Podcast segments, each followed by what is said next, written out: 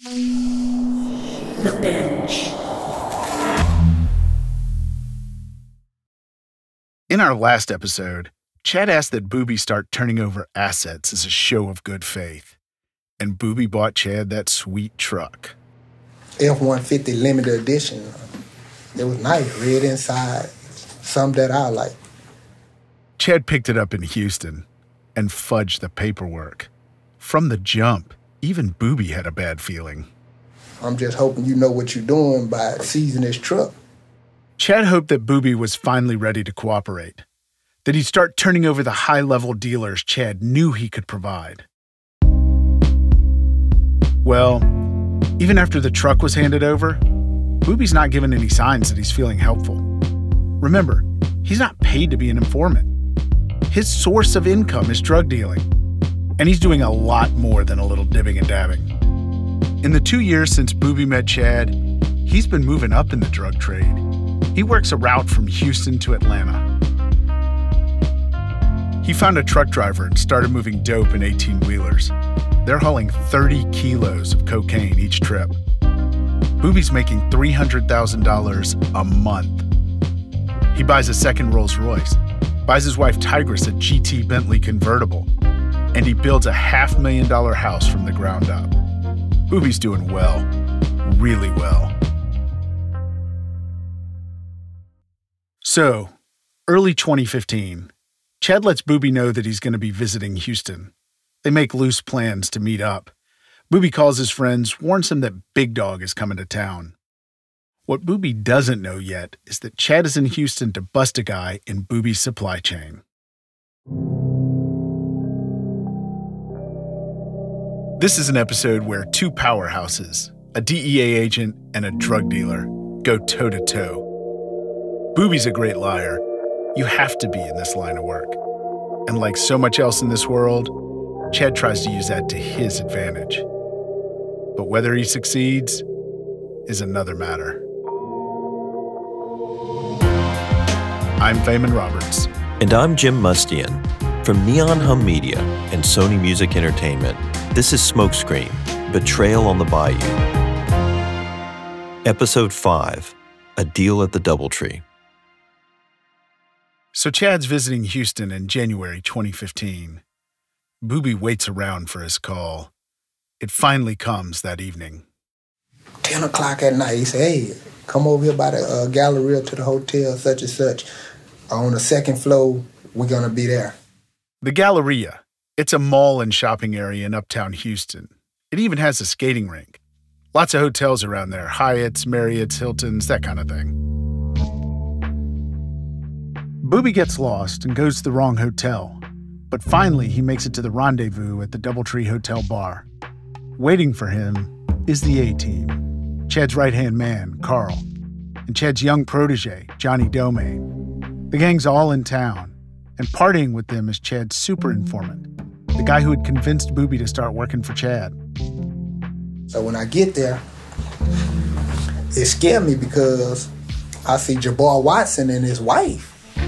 It's, it's spooking me because now J- Jabbar Watson, black, telling me, and I just happen to be in the same hotel. And it's ironic to where it's just two coincidence. What's going on? It just felt too cozy for an informant relationship. They say it's a coincidence that Chad's A team is there rubbing elbows with Jabbar Watson and his wife. But yeah, of all the gin joints and all the three star hotels in all of Houston. Anyhow, they're chatting, teasing each other. Boobie tells Chad that his protege Johnny Domingue is the future, that one day he's going to be a better agent than Chad. We drinking some Russian beers or something. And Jabbar, he eating, he, him and Chad laughing, and Jabbar was telling him he doing yoga, and Chad like, man, you need to stop it. You're doing yoga. Jabbar's doing great in his post informant life. He's married, his wife's pregnant, he's doing yoga. And he supposedly made millions in the global synthetic marijuana business, which was legal at the time. Jabbar didn't just get a second chance either. Chad helped Jabbar get his life sentence reduced to a few years. And Jabbar says that when Chad caught him dealing while on probation, Chad talked with him and let him go.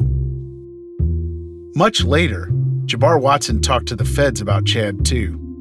And let me just ask you a silly question. You like being a free man, right? Indeed, indeed. Asking the questions is prosecutor Antonio Pozos. He seemed particularly interested in the power dynamics in their relationship. Um, were you grateful to Special Agent Scott for allowing you to cooperate and get the reduction that you received on your sentence? Yeah, yeah, for the most part. Okay. Um, and can you explain why that was? Freedom.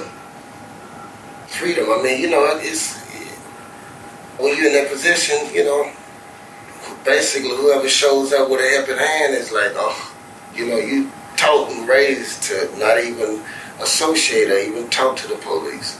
But then when you sit down and this and that, it's you know, it's everybody's normal. Everybody's shit, you know. When you eat through the same hole. You see through the same hole. So it's you know, we ain't really too much different. Hmm. We really we're the same. Jabbar and Chad, they're not supposed to be friends, but they get on really well. Chad's right hand man, Carl, describes them as mirror image of each other one a DEA agent, the other an informant. As we've seen before, Chad sometimes bent rules to do his super informants a solid. He went to the mat for Jabbar. But their relationship is also what makes Jabbar such an excellent recruiting tool for the A team. Jabbar's freedom is evidence that if you help Chad, he will stick by you. Back at the Doubletree, Chad figures that Boobie's still been dealing. He just knew I was doing something. I, I wouldn't say he just let me. He just knew I was still peddling, but he didn't know to what extent. Chad and Carl Newman try to use that as a tool, a last resort, to get Boobie motivated. Remember, Boobie's high level, he's well connected. If he turned over his worst enemies, it could be a victory. Him and Newman was like, uh, Boobie, you got to step it up. You got to give us some more people. And I ain't talking about your regular people. And, you know, like, just give us some people outside your people. And what does that mean? That he's know he know that the people I'm messing with is probably active to where I don't want to get them up because I expose myself. So give me somebody outside your people. We all know by now, informants are not supposed to be dealing on the side. But in order to produce cases for the DEA, informants kind of have to be dealing. It's an impossible bind, a catch 22 that's baked into the DEA. Regardless, Chad is not supposed to let some dealing slide to help him make cases. Chad tells Boobie that he's like Jabbar, but Boobie doesn't see it that way. According to Boobie, Jabbar wants to satisfy Chad, looks up to him, and Booby thinks he's better than that. When Chad says Boobie isn't fully cooperative, he's talking about a lot of things. Boobie's dealing on the side, he's not giving over high level contacts or his other suppliers. But it's this, too this kind of refusal to give himself over fully to Chad's mercy. At some point, Chad reveals the reason they're paying a visit to Houston. They just came from arresting Boobie's supplier's supplier, his grand supplier, if you will, a guy named Jorge Peralta. They asked Boobie if he knows him. We just had to go pick up uh, a Mexican guy in Pasadena. We bust him this morning. I'm like, okay. And then they're like, who is the Mexican guy? He like uh hit his phone and showed me like, do you know him? I looked at him. I said, no, I don't know him. Later on to find out it's Parada. This is important to remember. Boobie tells Chad and his team that he doesn't know Peralta. Never met him. Boobie's concealing a lot in this meeting the scope of his dibbing and dabbing, his long list of contacts. So is Boobie lying about knowing Peralta or not? They're at the hotel for a couple of hours. But I know that the next day Jabbar gonna call me and tell me that he got a way for me to walk free and I need to holler at him when I get a chance. He said he talked to Big Dog and he got a pitch or a way to where I could just walk. And I like, for real? And I, he like, yeah, just get with me when I have time. I said, all right, all right. But I ain't never meet up with him. Did he explain what would get you out of trouble? Nah. No. But the only thing gonna get me out of trouble is some more buses. Boobie would never learn what it was, that last act that would apparently buy his freedom. A few months later, he'd be behind bars. We're going back to the moment Boobie gets caught, when Chad and his team sees almost a million dollars and put Boobie in handcuffs. But this time, we're going to peel back some layers. The Hargan women seemed to have it all. We were blessed. My mom was amazing. But detectives would soon discover Inside the house, there were the bodies of two women. a story of betrayal you would struggle to believe if it wasn't true. I am just praying to God. This is a sick joke. From 48 Hours, this is Blood is Thicker The Hargan Family Killings. Listen to Blood is Thicker The Hargan Family Killings wherever you get your podcasts. Have you ever felt like escaping to your own desert island? Jane Gaskin did exactly that, trading in the family home to begin a new life in the tropics. But she soon discovers that paradise has its secrets. I'm Alice Levine, and this is The Price of Paradise the island dream that ends in kidnap, corruption, and murder. Wish you were here? Follow The Price of Paradise now, wherever you listen to podcasts.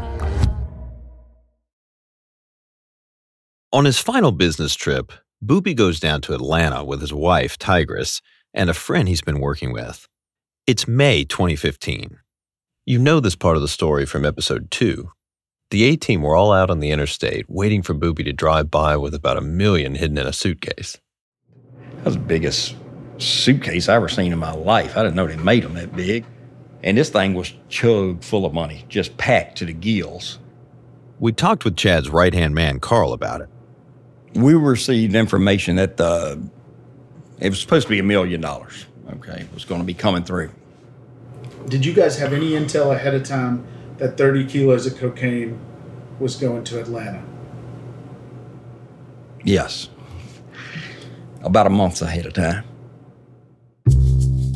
Chad and his A team knew that 30 kilos of cocaine were going to be sold in Atlanta a month ahead of time.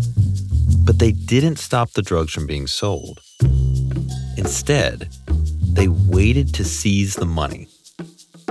This is one of those moments that could slip right by if you don't catch it. The DEA's mission is to enforce our country's drug laws. So, shouldn't they be seizing the cocaine rather than letting it hit the streets? We talked with former DEA agent Skip Sewell. He told us that, yeah, the goal of the DEA is to get drugs off the street. So, seizing drugs is a priority. But money and assets are a close second. Yeah, and, and that might explain to some extent why Chad took the money instead of the drugs. So the the mantra for DEA for a long time was follow the money, and the DEA administrator put the money as important as the drugs. I mean, obviously, the, the root of the drug game is the, the money. And uh, myself, I mean, me personally, I think I would have seized the, the drugs. So, why did Chad and the A team go after the money? Carl laid out the scene. I said, Well, what are we going to do, Chad? He's the one that received information. I said, We're going to stop these 30 keys from going to Atlanta like we're supposed to. He said, Well, let me ask you this. You want a new truck, don't you? I said, I need a new truck. He said, you, well, kilos are not going to buy you a new truck unless they're sold and cash is coming back. I mean, he had me over a barrel at that point when he asked me that question. He said, Tell me this, what would your boss want? Carl's boss is Daniel Edwards, the elected sheriff of Tangipahoa Parish, Chad's stomping grounds. Carl's on the task force as a Tangipahoa sheriff's deputy.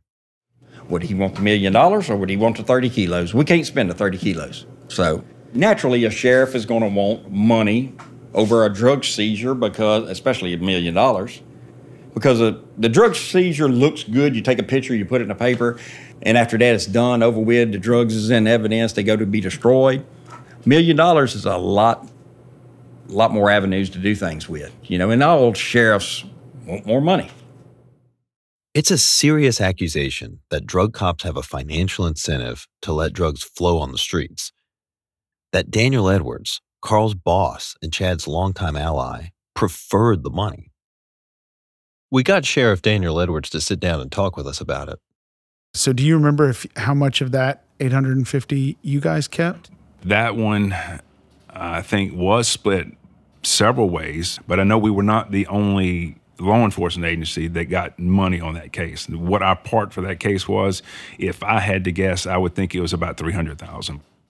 When he checked, yeah, it was around 300,000. Daniel says it went into a law enforcement general fund for equipment, trainings, that kind of thing. Bonuses. For no, top, we, can, we don't. I don't give bonuses to my employees, uh, and I certainly can't give a bonus to myself. So I'm not worried about those things. What that about when uh, when drugs are seized? Okay. That's not that's not something like a vehicle or a cash that you can split 60 20 20 or 80 20 or I don't want to split the drugs. yeah, I think you got the wrong idea of me. I'm not trying to split, well, split the narcotics. I'm I'm wondering about the incentive okay. to be honest. Okay. Because it it benefits your agency and I'm not saying this is you, but mm-hmm. it benefits your agency to seize the money more than it benefits your agency to seize the drugs.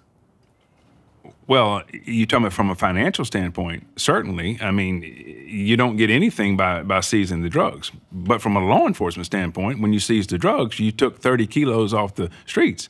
You're asking me which one financially is better? The answer is obvious. It's always financially better to get the cash. Right. But it's not a bad day to get the dope because you've taken dope off the streets and you arrested someone who's responsible for, you know, basically ruining our society and killing people and doing all the bad things that we see happening. So it's a good day. All right. Uh, I'm wondering if you think that creates a, a sort of a strange incentive situation. I'm not saying for you, but for other law enforcement. There's a lot of parishes and counties along the I 10, I 12 corridor. You know, as the drugs are passing through, a lot of people, do, do you worry that it's tempting some at some point to let the drugs go in order to get the money?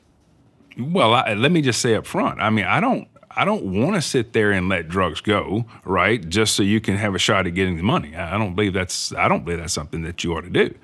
Um, but is, would it be tempting for some agencies? I guess some agencies that's financially strapped, which a lot of us are, but that's not that's not a practice that I would condone. The sheriff denies that it's an issue for his office, but allows that it could be tempting for some departments. This is an issue in the way the system is set up. It's one of the things that you're always looking for as a reporter the hole that corruption leaks through. This incentive structure was part of the reason Chad pressured Boobie to bring busts to Louisiana. Chad used seizures to funnel money to the departments he favored and snub the ones he didn't. Having that kind of access and discretion with funding is sitting on raw power and Chad knew how to use it. A lot of dope made it to the street that way. The DEA and local law enforcement got money. I mean, you had to make that call. You always are trying to stop the drugs before, if they're going to pass you, to get to a destination so they didn't hit the streets. And that's especially with DEA. That was a big no with them. But hey, with how we were flying, we could make that call and uh, between ourselves and we didn't have to worry about it. We had been doing that for years you know. And this isn't something that's going to come back at chad show up in court. It's not something he could be charged with because he didn't do anything criminal here. This is just the way it works. If law enforcement decides for whatever reason that it'd be advantageous to take money instead of the drugs they get to make that call so Chad and his team bag the drug money, drive to the Tangipahoa Sheriff's Department, and they take that trophy photo with the stacks of cash. Meanwhile, Boobie and his wife are locked up and about to get grilled. When you make decisions for your company, you look for the no-brainers. And if you have a lot of mailing to do, stamps.com is the ultimate no-brainer. It streamlines your processes to make your business more efficient, which makes you less busy. Mail checks, invoices, legal documents, and everything you need to keep your business running with Stamps.com. Seamlessly connect with every major marketplace and shopping cart. Schedule package pickups and see your cheapest and fastest shipping options from different carriers. With rates up to 89% off USPS and UPS rates. And with the Stamps.com mobile app you can take care of mailing and shipping wherever you are. Make the same no-brainer decision as over 1 million other businesses with stamps.com. Sign up with code program for a 4-week trial plus free postage and a free digital scale. No long-term commitments or contracts. That's stamps.com. Code program. Do you ever wonder how celebrities order food? Like, is Sarah Paulson a Diet Coke or a regular Coke girlie? Some peasant Coke?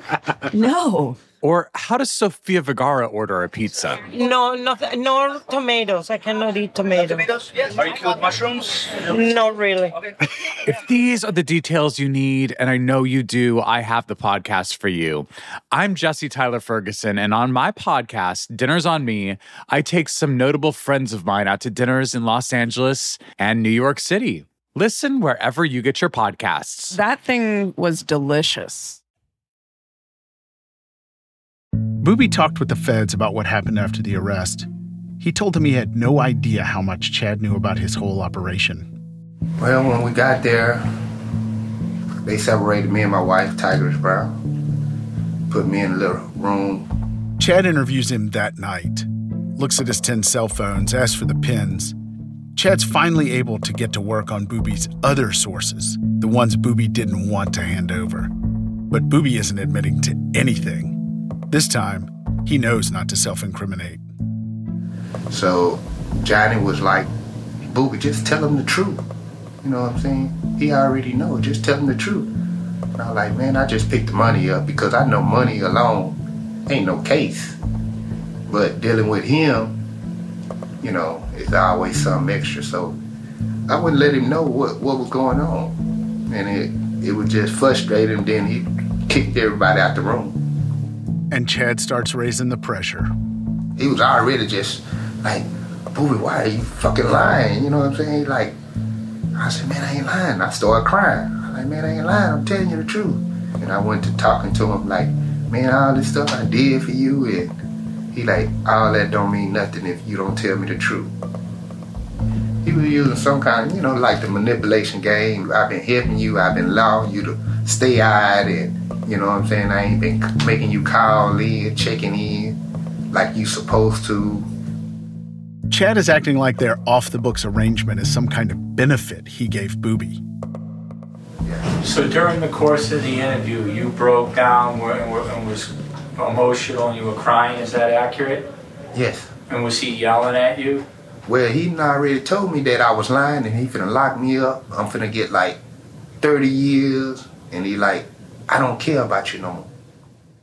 This goes on for several days. It's a standoff. Chad uses the information he already has on Boobie to get a confession about where the money came from. He shows him a photo of one of the guys Boobie dealt to in Atlanta. He like, who is this?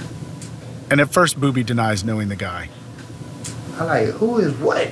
I don't know that person. It was a picture of the guy from Atlanta. And it spooked me. I'm like, because I ain't never tell him where I was coming from or nothing. But Boobie's freaked out. He doesn't know what Chad might know.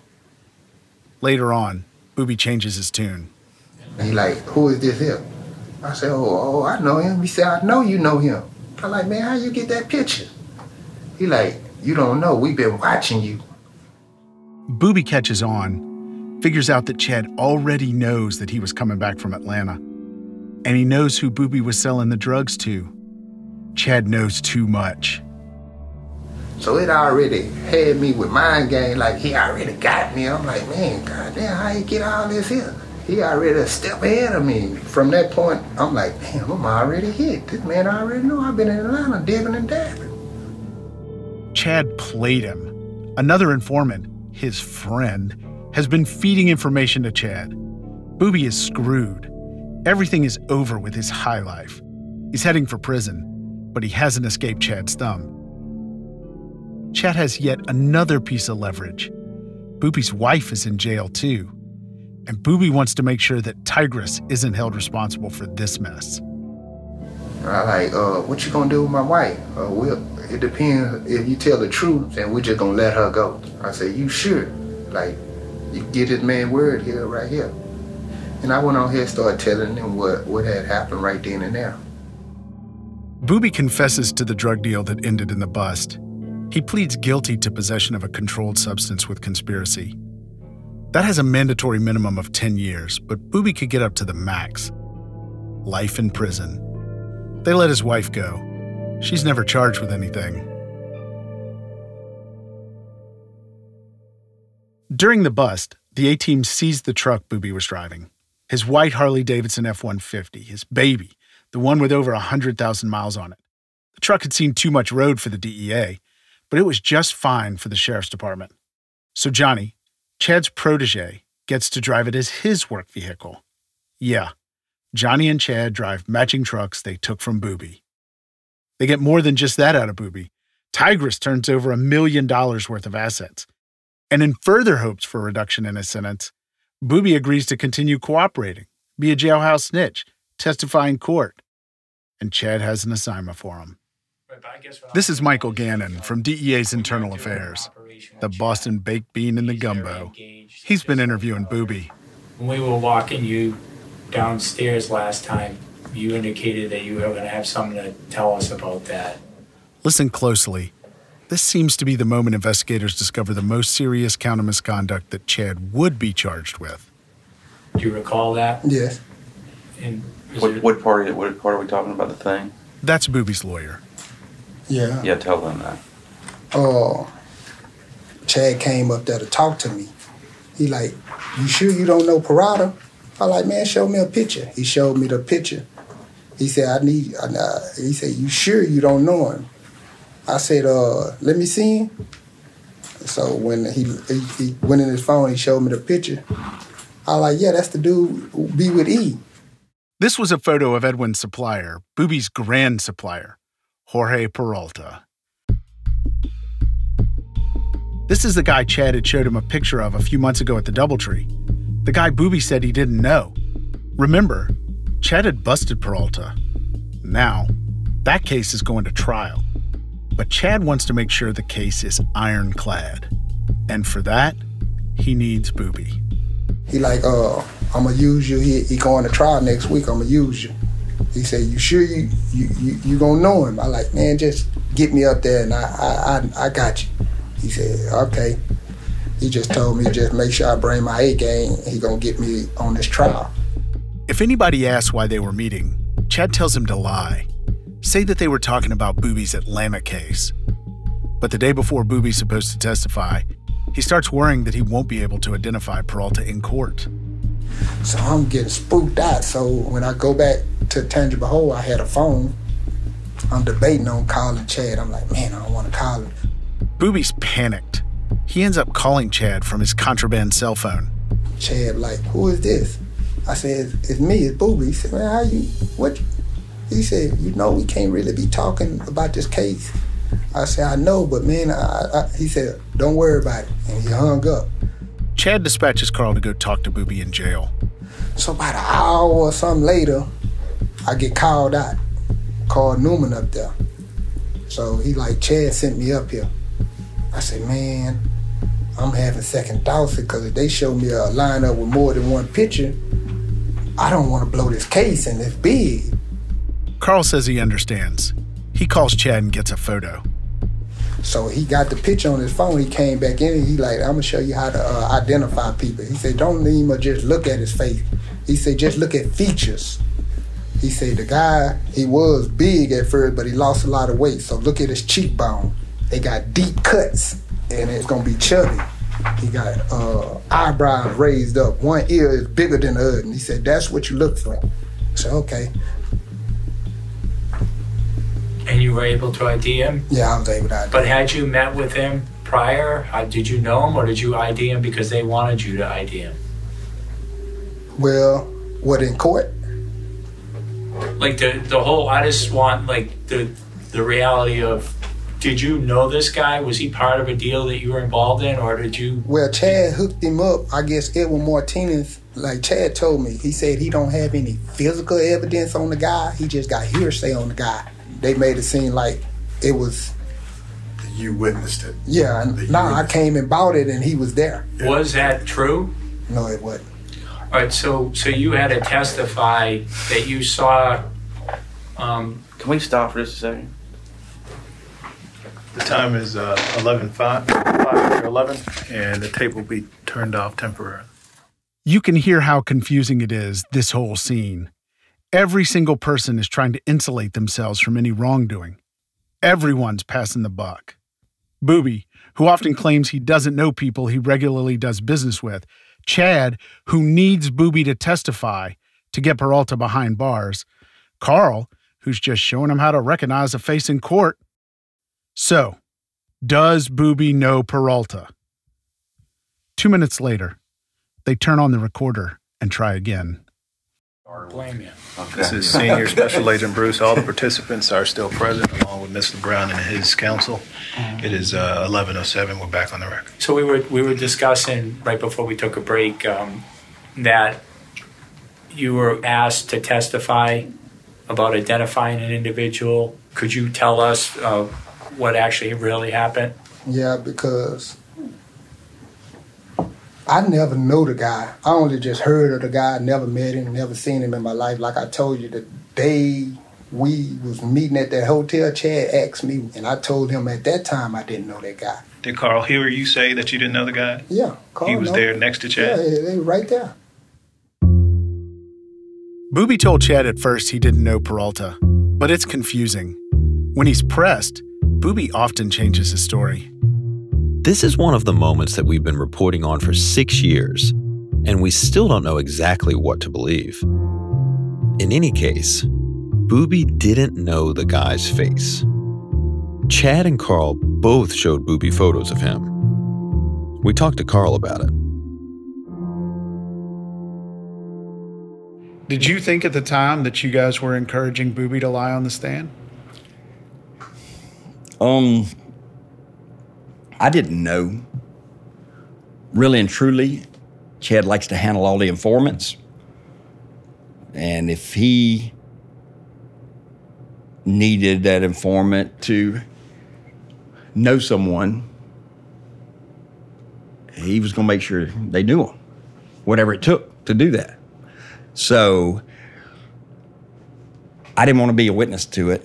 You know, I didn't want to have to testify against that to it.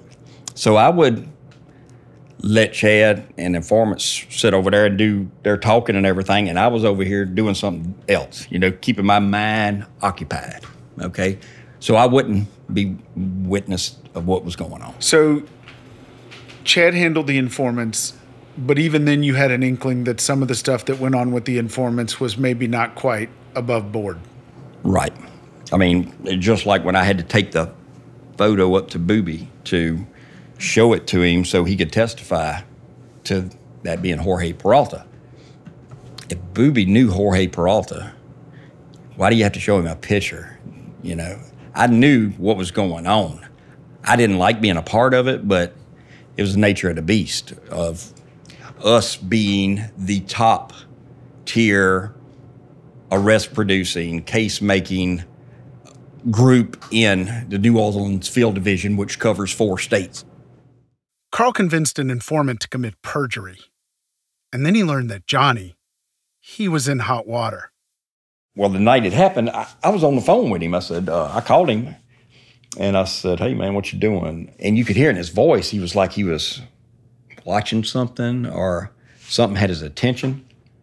And he said, uh, Let me call you back. I said, Okay.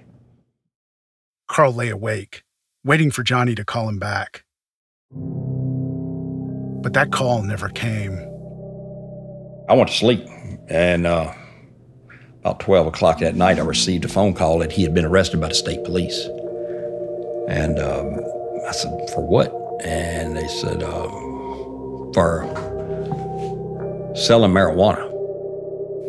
Johnny just got caught doing the last thing a drug cop should ever do. That's next time on Betrayal on the Bayou. In the 1970s, John Todd burst onto the evangelical scene with a shocking tale. He claimed to be a former witch involved in a then unheard of secret organization called the Illuminati and urged Christians to prepare for a violent world takeover. First of all, the number one weapon in everybody's home should be a 12 gauge pump shotgun. Hear the amazing story of one of the originators of the modern day conspiracy theory. From Magnificent Noise and Sony Music Entertainment, this is Cover Up The Conspiracy Tapes.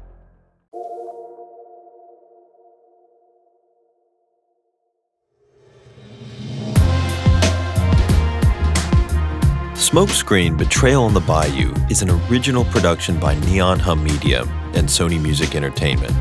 It was written and produced by Odelia Rubin. It was reported by me, Jim Mustian, and my co host, Faimon Roberts. Our editor is Catherine St. Louis. She is also Neon Hum Media's executive editor. Our executive producer is Jonathan Hirsch. Sound design and mixing by Scott Somerville. Theme and original music composed by Hansdale Hsu. We also use music by Blue Dot Sessions and Epidemic Sound. Our associate producer is Ann Lim. Fendel Fulton is our fact checker. Our production manager is Samantha Allison. Alexis Martinez is our podcast coordinator. Special thanks to Stephanie Serrano, Mia Warren, and Kate Mishkin, and to our DEA consultant Skip Sewell. We couldn't have made this show without the support of our legal team, including Lauren Pagoni, Rachel Goldberg, and Allison Sherry. I'm Jim Mustian. And I'm Faimon Roberts. If you're enjoying the show, be sure to rate and review. It helps more people find it and hear our reporting. Thanks for listening.